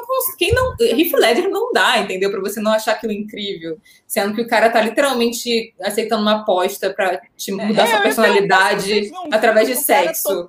Tá é... tudo bem, porque ele juntou a banda da escola e cantou I Love You Baby para ela. Ah, é. Grandes demonstrações de amor que você não uh, pediu também, mas que você é obrigada a amar, entendeu? Mas eu tipo... converso, eu acho fofo, mas é porque eu sou, eu sou fraca com. Você você teve carro de som na porta da sua escola? Amiga, eu nunca nem sequer tive um, sabe? Não, não tô falando pra você, não, mas eu sofri vergonha alheia. É, era um negócio muito não, triste. Não, eu não me lembro se teve um carro de som. Teve buquês de flores, mas não teve carro de som, não. Pedro II rolaram uns três. Teve uma época que rolou uma epidemia de carro de som. E era um negócio que ficava. Não, mas carro de som é, é, é que tudo, Se eu namorasse outra pessoa, eu mandaria um carro de som de zoeira pra ela. Depois na cara Nossa, dela, entendeu? É tipo a Fazenda, né? É, é. Se afaste de não sei quem. É. Esse não é um tem nada tão ruim que não possa piorar. Pelo amor de Deus. Hum. Mas o outro ponto que eu ia trazer é que me, me e que foi por isso que eu te falei para ver After, é que me incomoda muito as pessoas não entenderem o tal do hate love, né? Porque Nossa. esse é um troco muito comum em romance, que as pessoas que começam não indo muito com a cara uma da outra e que acabam se apaixonando. Isso de fato gera química, é, e, é, e é muito fácil você gerar química assim, tanto da forma que eu considero correta, que é o que ocorre em orgulho e preconceito. O correta que eu digo é no sentido assim, de tipo, mas é aprazível, vai. Literalmente, ele, eles desfazem isso porque eles se conhecem. E aí eles entendem que é o outro é interessante. Não é por causa, não é por causa do hate que eles se gostam. Uhum. O hate, inclusive, faz eles se afastarem. Eles só conseguem ultrapassar isso. Outro, outro sentimento para colocar no nome dessa trope, porque ódio uhum. é uma palavra muito forte. Muito. O que, eu, o que eu vejo que, tipo assim, que tinha entre o Darcy e a Elizabeth não era nenhuma questão de ódio, era questão de pontos de vistas diferentes que criavam preconceitos muito fortes, porque os dois tinham personalidades muito fortes, orgulhos muito fortes, daí orgulho e preconceito. É, então, assim, não era nenhuma questão do, do Darcy odiar a Elizabeth, porque quando você não. odeia uma pessoa, você quer o mal para aquela pessoa, você seria capaz de fazer o mal para aquela pessoa. Era coisa do desdém mesmo, né? É, era simples desdém. Eu, eu não vejo nem o Darcy nem a Elizabeth como capazes de, sabe? Assim, Elizabeth seria capaz de desejar o mal do Sr. Collins, mas não do Darcy, assim, não de outras pessoas. Sr. Collins, talvez. capaz de. Nem, nem da Lady Catherine, até porque no final do livro, quando fala que o Darcy cortou relações com a tia, a Elizabeth vem e fala, a Jane escreve, a Elizabeth fala que sabe, tentando apaziguar, fala, não, ela é sua tia, ela errou, mas ela é sua tia, vamos tentar apaziguar esse rolê aqui. Então, assim, ódio é uma palavra muito forte. Então, acho que tinha que ter outro nome para essa troll, porque se é ódio mesmo. Acho que é ranço o nome da palavra. Ranço é uma é boa ranço. palavra. Porque, assim, eles têm ranço, ranço né? É, de ranço Run to lovers. Mas, mas, assim, o que. Porque, assim, ranço, só de você sentir ranço, e aí isso ser. É, é, erótico o suficiente para você ser apaixonado, que é o também assim, amor à primeira vista, que é outra coisa tóxica pra cacete, mas assim, é, é, é a paixão, o amor por outro, nem paixão, que eu acho paixão no sentido sexual da coisa, se você está falando só de atração sexual, é, até pode ser, às vezes você tem muita, você está obcecado por alguém no sentido ruim, que é geralmente onde essas, esses, essas, essas séries de livro e de é, é, de fato, obsessão beira ali, né? É, uhum. é fácil você gerar química com isso em termos de das pessoas quererem saber onde é que isso vai dar, onde é que isso vai dar, onde é que isso vai dar isso e gerando atração sexual, né? Só que um que isso é ruim, muito ruim, é o lance do bullying que eu falei lá atrás, a pessoa achar que bullying é, é... e dois é, é quando assim você mesmo. chama isso de amor, que é o que essas coisas fazem, né? É, 50 tons de cinza foi chamado de amor. O cara literalmente. Opa, Isadora caiu, ela volta em breve, isso acontece às vezes. É... o cara literalmente estupra ela, entendeu? O cara literalmente é, sodomiza ela sem ela querer, a coisa é, é vai longe, muito longe, para as pessoas chamarem aquilo de amor. Aí, ela aí, peraí. Oi, amiga, você saiu na hora certa, que é a hora que eu tava falando de estupro, você confundindo com amor. É... quando, quando vai para é isso, quando vai para esse lugar, eu fico muito preocupada, porque a gente não está falando mais do ranço, do preconceito, que às vezes você tem um tipo. O, o que é muito interessante em orgulho e preconceito é justamente as pessoas irem se despindo dessa cegueira em relação ao outro, né? Se permitindo uhum. mudar de ideia em relação a outra pessoa, se permitindo conhecer outra pessoa e e aí, a partir daí, né, gerando outra é. coisa. E mesmo dentro dessa ideia muito falsa que, de novo, ai, Hollywood, eu vou te mandar todos os meus boletos de terapia. É, fala que você é capaz de matar um. Matar. Oh, meu Deus! Já tô pensando em, em me dando em Gone Girl. É, você é capaz de, de mudar uma pessoa. Aí você pega uma Elizabeth e um Darcy, que são, vou falar aqui, os pais do Hanso to Lovers. É, eu acho que ali não foi nenhuma questão de, de mudança no sentido que a gente entende que você é capaz de mudar uma pessoa. No CERN, nós estamos falando de duas pessoas que no CERN elas já eram boas. Uma coisa era se o protagonista da história fosse o Wickham, e aí você falar que a Elizabeth conseguiu mudar o Wickham, entendeu? Não só não é. dá, como ela provou isso de novo em razão e sensibilidade. Não Exatamente, dá. Não, não dá. dá.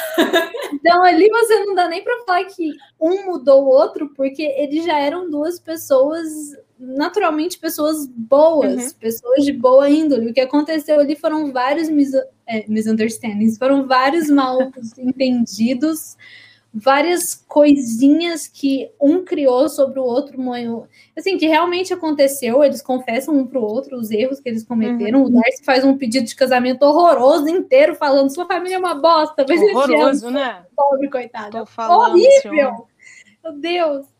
E Elizabeth certíssimo falando, mesmo que você tivesse feito o pedido de qualquer outra forma, eu não ia te aceitar, porque olha o que, que você tá falando, cara. Tá mas mas é justamente uma mudança em relação a isso, é uma mudança sutil em relação à visão de mundo, em relação a falhas, Sim. né? É, não é sobre mudança, vou te mudar, assim, você é um escroto. Mas você não concorda que vou te mudar. todas as outras vezes o que você vê a gente falar de mudança é que você vai conseguir fazer aquela pessoa mudar da água pro vinho. Não que ela já era vinho com alguns é. sujeirinhas ali, você ajeita o vinho para decantar mais, fazer as sujeirinhas sumirem.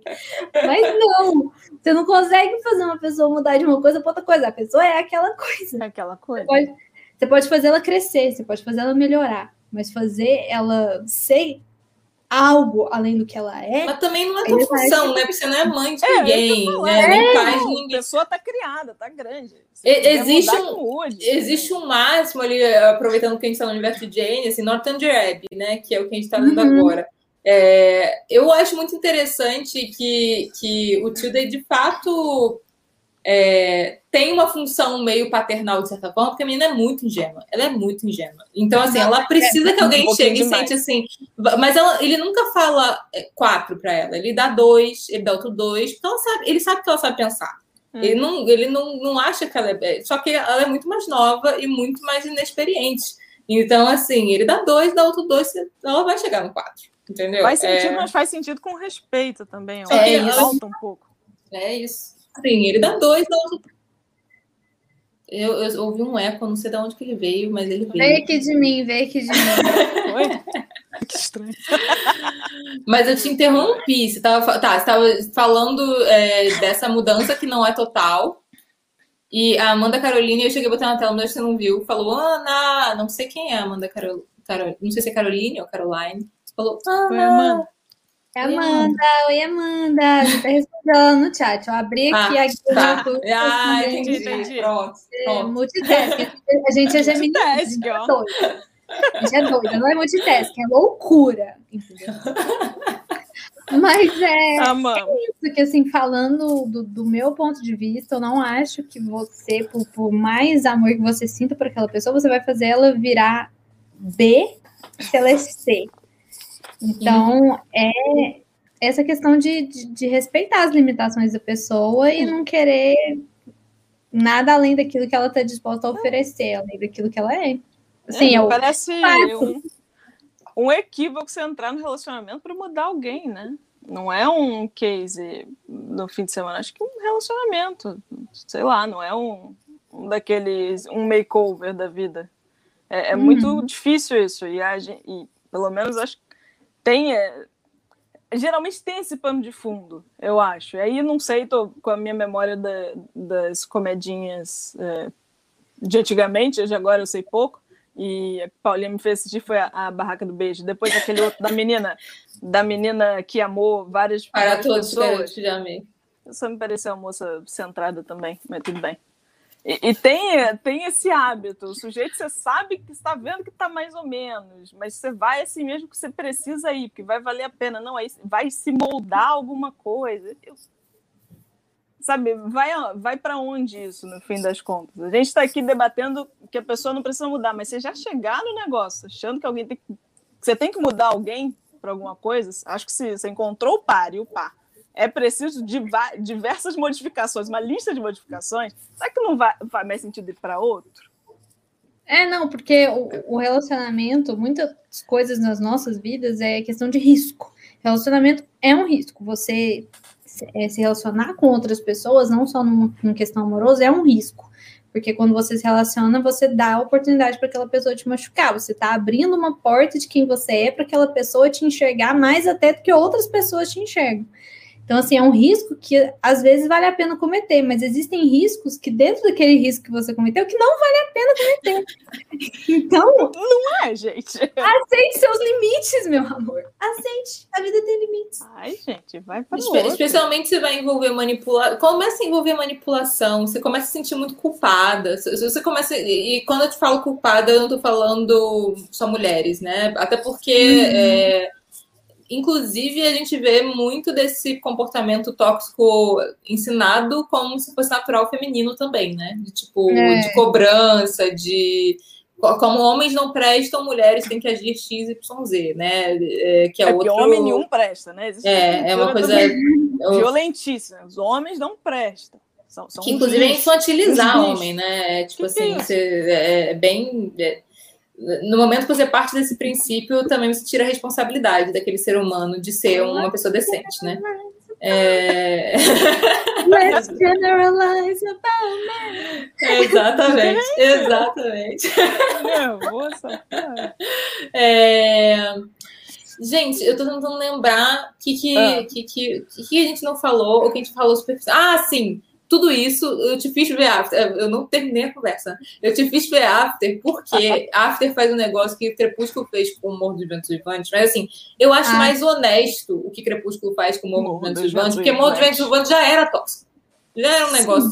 Já era zoado, entendeu? Eu Aquilo ali- amo, mas é errado. É, Não, é é assim. Caso crianças. A, a gente vê o quanto a cabecinha da, da moça que escreveu, que sumiu o nome agora da minha cabeça, é, A Stephanie Meyer? Stephanie Meyer, Stephanie Meyer, já não batia muito bem no momento que aquela, que ela, assim, ela não fala em nenhum momento que aquele romance é ruim. É, a Bela, de fato, acha aquele melhor romance da vida dela, tipo, ela, tipo, é um dos livros favoritos, Nana. Isso quer dizer alguma coisa sobre a autora, a não ser que ela criticasse a personagem diretamente, é, aquilo quer dizer alguma coisa sobre a visão de mundo de quem está escrevendo. Desculpa, tudo aquilo quer dizer alguma coisa. Só que eu acho mais honesto no sentido da completa ilusão mesmo. Tudo que ela faz com o Edward, se ela tava mirando no, é, no Heathcliff, Heathcliff, ela até, o Edward é um príncipe encantado perto do Heathcliff. E perto da, da, da doida lá também, não, não posso chamar de doida. É, é, não, ele é doido também. Não, eu, eu- na verdade, eu tô sendo, eu, eu tô sendo, eu tô, eu tô sendo injusta com, com as pessoas é, doidas. Eu, na verdade, não é sobre isso. Mas por que eu entrei nisso? Ah, sim, é, é, After. eu, eu acho, After faz uma sacanagem, mas é uma sacanagem de não com- autocompreensão. Existe uma falta de autocompreensão ali que é tão, é tão gigante. No momento que a pessoa cria um relacionamento tóxico e se compara com orgulho e preconceito, ela faz uma comparação direta, direta, é, em termos de paralelismo, sabe, das coisas, tipo... ah, Ela nossa, quem é a autora? ela, autora, utilizando. Porque, assim, basicamente, é, os personagens usam. Os dois amam orgulho e preconceito e discutem na, sala de aula, e um defendendo um, o outro defendendo o outro, aquela coisa bem Não, assim eu- de. Olha, eu não posso dizer que aquele garoto, Hardin, eu acho que é o nome dele, eu não posso dizer que aquele garoto ele ama orgulho e preconceito se ele chega na aula e fala que Elizabeth Bennet needs to chill.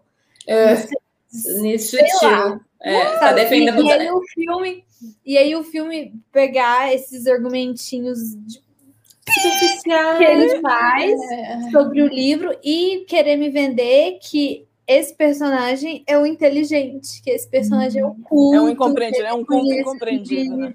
É. Eu não sabia que ia É por aí essa bosta, não. É, vai por aí, vai bem por aí, amigo. Vai bem Eu conheço gente inteligente, eu conheço gente pedante, eu- sabe? Não, não é, não é assim, gente. Uma É coisa que- é uma coisa, outra coisa. uma coisa é outra coisa. Tipo, seja pedante, mas pelo menos tenha cultura, entendeu? Tipo, já, pra- já que você vai ser pedante, né? é, não seja superficial em relação Seja ao que você tá pedante, mas de pedante. uma forma que você estudou muito aquilo ali para estar sendo pedante. Não venha com essas opiniõezinhas de, de quem leu a YouTube. resenha online, entendeu? É. Porque não dá. E aí a menina tenta defender, falar que não, que não é assim. Aí de, aí, de repente, não é mais sobre orgulho e preconceito que eles estão falando. Eles estão falando sobre de um negócio, um trelelê que eles tiveram ali no, no, no meio do negócio. E, sabe, não dá. É, é- é o paralelismo. É, é literalmente o paralelismo que a autora quer fazer para dizer que é assim: olha só como eu tô sendo inteligente de fazer um. homenageando, eu tô quase homenageando. Ousada ela. Usada. É, Jamie tá com vergonha que você usou ela nesse revirando no túmulo. Tremendinha lá no. Tremendinha. Ela vai levantar e colocar você no caixão dela e bater capazinha em cima. Mas, Ah, gente, é, eu não lembro. Eu fiz uma pergunta no início, mas achei muito inteligente fazendo uma pergunta inicial para a gente tentar fechar no final e eu não Ah, lembro. Pai, não. Vamos Qual era a pergunta a gente puxar. É. A pergunta, eu lembro qual que era. Vai, se a. Isa quiser. Não, Não. vai, vai lá. A pergunta que a Paula fez no começo era como que a gente, reconhecendo que teve problemas ali, como que a gente faz para continuar assistindo esses filmes? Não gente- em After. After você não precisa assistir. Não é, eu É, nunca não. mais vou. Mas é, esses filmes, esses livros que a gente leu quando nós éramos adolescentes, ingênuos para o mundo, e a gente não tinha toda esse, essa visão de mundo que a gente tem agora nos nossos 40 anos de idade, porque eu me sinto uma senhora, nem, Mas- nem 40, de 84 anos. E eu acho que mesmo coisas novas que a gente. Tipo assim, tipo, é aquilo que você falou, tipo, dá vontade de passar pano, porque eu tô gostando, tô me entretendo com isso aqui, eu tô gostando disso aqui, mas não dá pra passar pano. Assim, como é que você faz com isso, né? Não só com o antigo, mas com coisas que vem e você fala, cara, gosto, porém. E aí? Eu falo, gosto porque gosto do, do valor enquanto arte que isso tem, enquanto um marco, por exemplo, é o que eu falo em O Vento Levou, porque que eu ainda assisto esse filme, embora ele seja totalmente problemático. Porque ele teve um, um- um valor ali para o cinema, como tantos outros filmes tiveram, mas ele teve um valor muito grande. Existem pessoas muito, não vou dizer boas, mas pessoas muito talentosas que trabalharam naquilo ali é uma, uma obra de arte, assim, para o cinema. Então, eu vou continuar assistindo e vou continuar falando. Duas mulas, tá tudo errado. É, é o que o Pedro falou aqui, né? Continua assistindo sem passar Sem pano, passar é pano. só criticar. É. Mas, mas eu acho que além disso, é porque assim, isso é coisa que não tem valor artístico. Porque É, assim, você foi no levou vento um- levou. Você foi, você foi. Amiga. Ou então, por exemplo, no caso do Príncipe Cruel, que eu terminei de ler, eu li Ah. tudo, apesar de achar. Eu acho que porque assim, a criação de mundo que a autora teve foi muito legal. Eu gostei que o universo das fadas era um universo sombrio. Isso me agradou pro tipo de leitura que eu gosto. Então eu continuei lendo mais pela construção de mundo que ela fez do Hum. que pelo romance em si. O romance eu queria era a treta política que tava rolando ali atrás, era rei matando rei, um, uma guerra dos da treta política. Tá, mas É vamos piorar a pergunta. Outra camada da pergunta. E quando o que você gosta, por exemplo, vai, Diário de uma Paixão. Quando você gosta é a química do casal e aquele casal é fudido. O que, que você faz? Porque assim, eu, eu vivo uma circunstância na minha vida eventual, de vez em quando isso acontece, tá? De vez em, de vez em quando, não é sempre. Eu geralmente, é, geralmente é quando assim, não tô aguentando minha vida, Fala, eu preciso de um escapismo. Existem, existem algumas possibilidades nesse capítulo. Um é, é cortes de história de casal de novela, vejo muito no YouTube. É, Ah, e não. geralmente são as coisas mais absurdas possíveis, assim, e vejo bastante. Vejo novelas turcas, especialmente as novelas turcas feitas para inglês ver, que são aquelas novelas turcas que, assim, aquilo nunca passaria na Turquia. É, geralmente Muito são meninas com mais. Muito modernas, são mais roupas, são mais coisas. E aí, mas só que assim, o que tem de turco ali, mas que eu não diria que é só turco, tem a ver com, com, com tudo isso que a gente acabou de falar durante esse episódio inteiro, é sempre muito possessivo, é sempre ciúme, a dinâmica toda.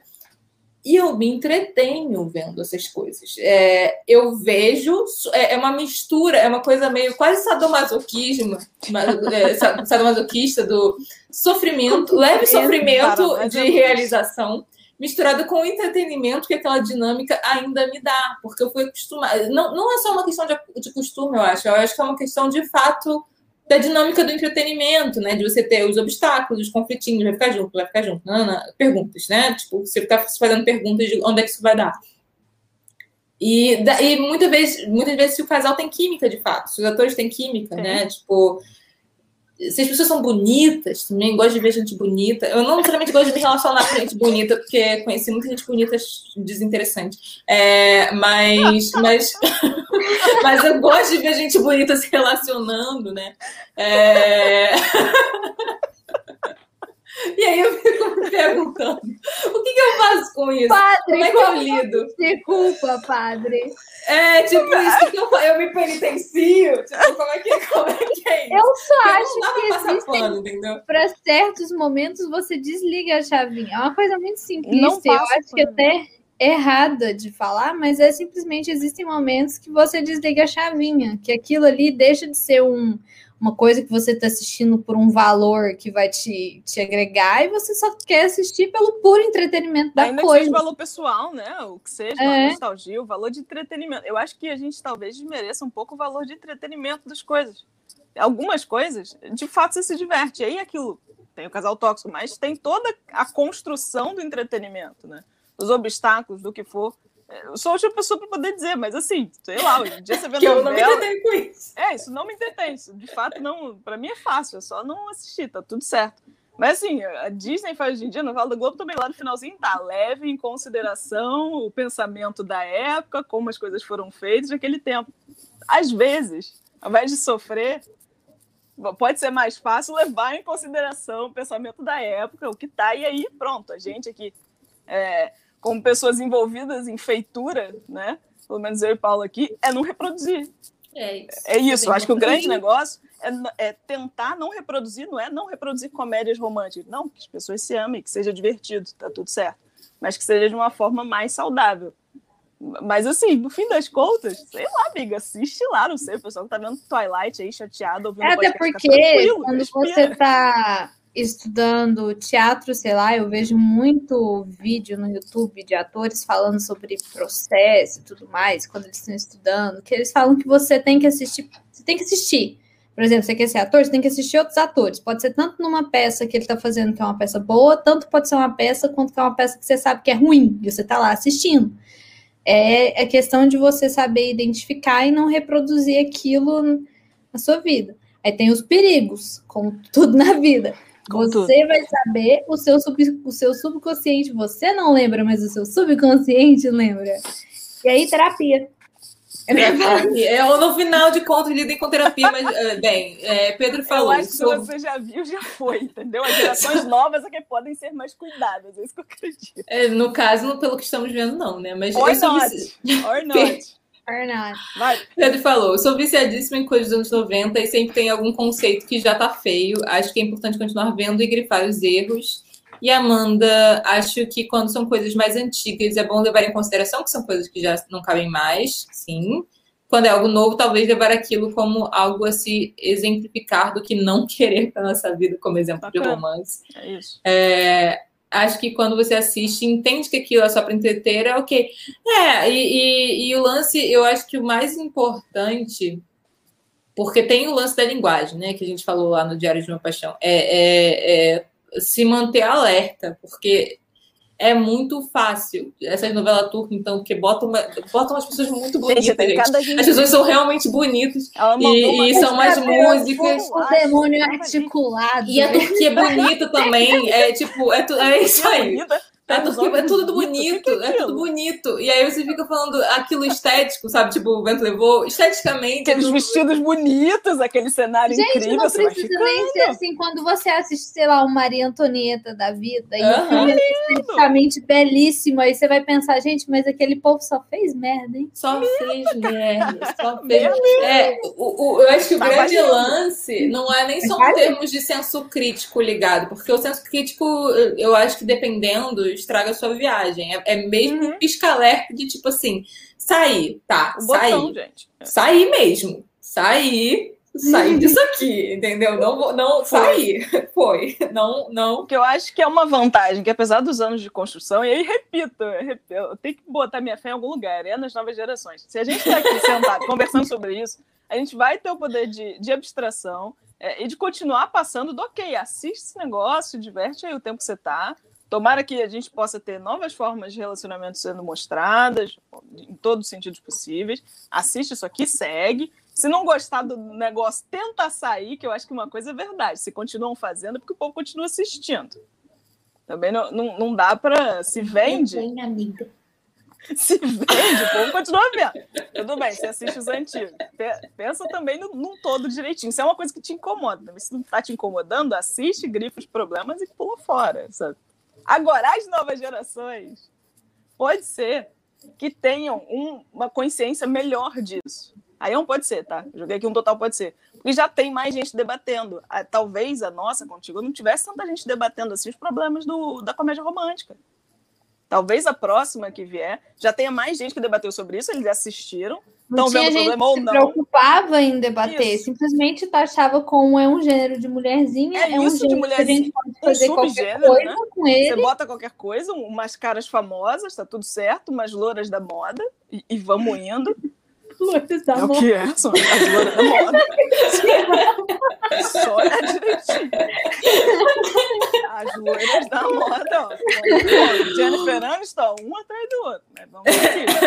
Então pode ser que os próximos... da Jennifer. Aí você pegar a atriz falando que, cara, era o meu, meu tipo de, de elencamento, era esse, eles me viam só como Typecast, coitada. É uma Typecast. boa atriz. é. Aquela Uma boa atriz, Hércules. era o único papel que eu podia fazer. Eu preciso comer, afinal de contas, não é só glamour, é um trabalho que paga os meus boletos. Então, que tal eu E ela oferecer? está aí, linda, maravilhosa, produzindo o que ela quer também, né? Tipo, então Oh, que bom. Que bom que ela tá exatamente. produzindo Deixa, outras é, pagou coisas. os boletos dela fez os. É, gente, estamos chegando a uma hora e meia de episódio. A gente falou. Ana, nossa convidada, é, tem alguma coisa que você queira dizer para o mundo antes da nossa saideira via esse podcast? Gente, não é que vocês precisam problematizar tudo que vocês consomem. Mas assim, estejam atentos, porque querendo ou não, isso são coisas que te influenciam e, e às vezes criam cicatrizes que vocês nem imaginam que vocês tenham. Então é importante assim, não pelo igual eu falei, no momento que você está assistindo, está te entretendo, está vivendo seu momento, desliga a chavinha, mas depois que você assistiu, que você tem um tempo para refletir sobre aquilo, pensa. É isso que eu quero para minha vida. Na maioria das vezes a resposta vai ser não. Então faça valer esse não. E É isso aí. eu amo romance. É isso aí. É isso aí. É isso. Ela tá então vamos para nossa saideira indicar coisas menos tóxicas para o mundo, quem sabe, talvez. Oi, Nath.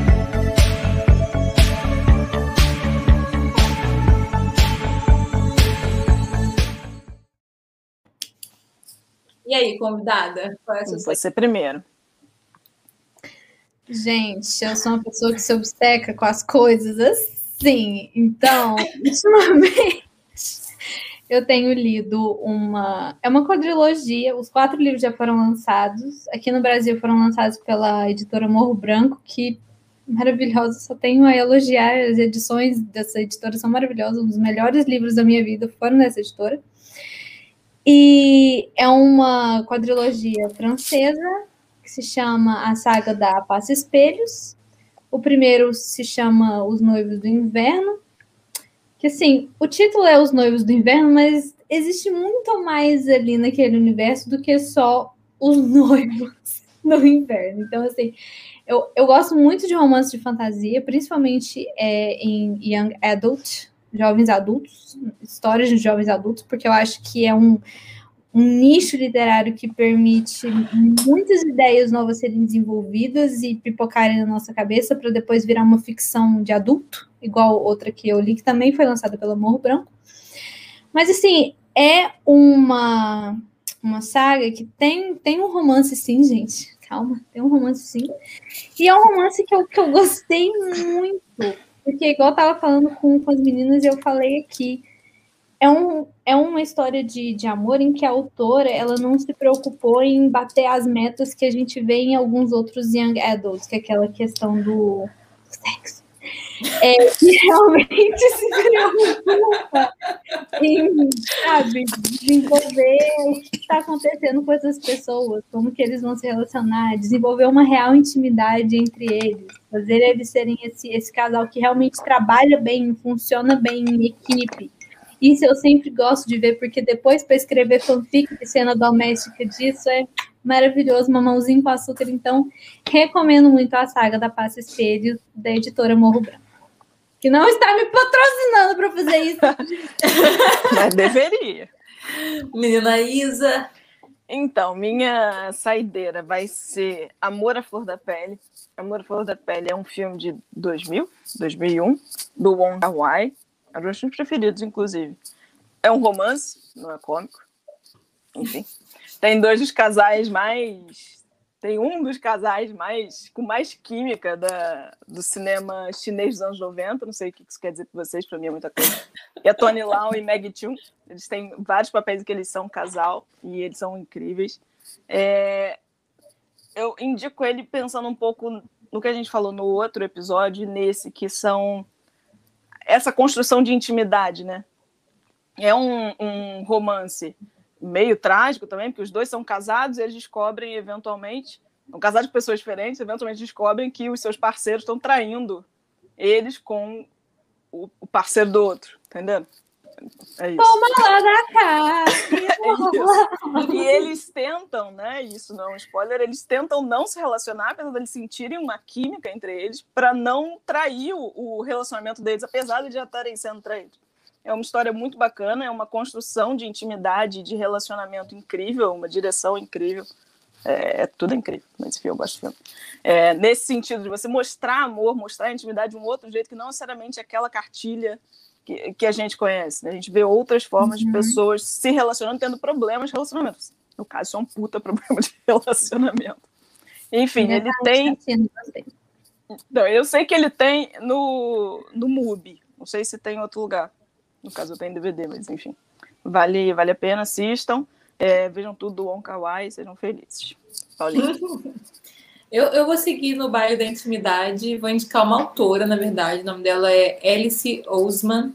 É, talvez algumas pessoas já conheçam por causa do Heartstopper, que é um HQ dela que vai virar, vai virar série, acho que da Netflix, não sei, acho que é isso.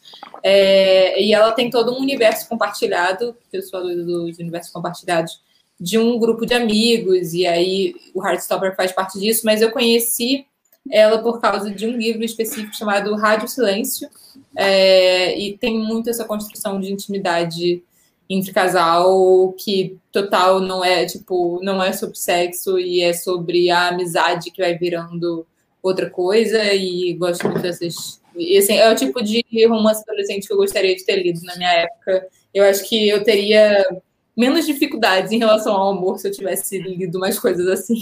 Eu teria pensamentos mais positivos em relação a isso se eu tivesse lido coisas assim nessa época. É... Eu acho que é isso. Então, é, né, gente? Ficamos por aqui. Acabou. Foi bom enquanto durou. E muito, muito obrigada, bom, muito obrigada, obrigada, Ana. E você está super convidada para voltar. Volta, por favor. É, sozinha ou enquanto Jane. Ou também. together. Ou together. querendo propor temas também, fique à vontade. A gente, a gente até monta, monta já, já, montamos temporadas por causa de pessoas, estamos inclusive montando outras temporadas por causa de pessoas, então fique, fique à vontade para sugerir coisas. É, gostamos da companhia. De fato, de fato. Ai, obrigada, meninas. Também gostei muito da companhia de vocês. Vou voltar. Talvez com a Cecília dessa vez. Por favor, Cecília, se vocês estiverem assistindo, por favor, vem. É, é, eu agradeço muito, muito, muito o convite. É, fico honrada de participar aqui do Chá com Breja, mesmo que eu esteja bebendo água.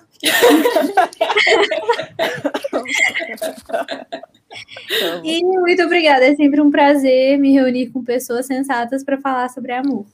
Bom. Ah, que bom, que bom. Gostei. Tchau, gente. Beijo. Beijo. Até uma próxima.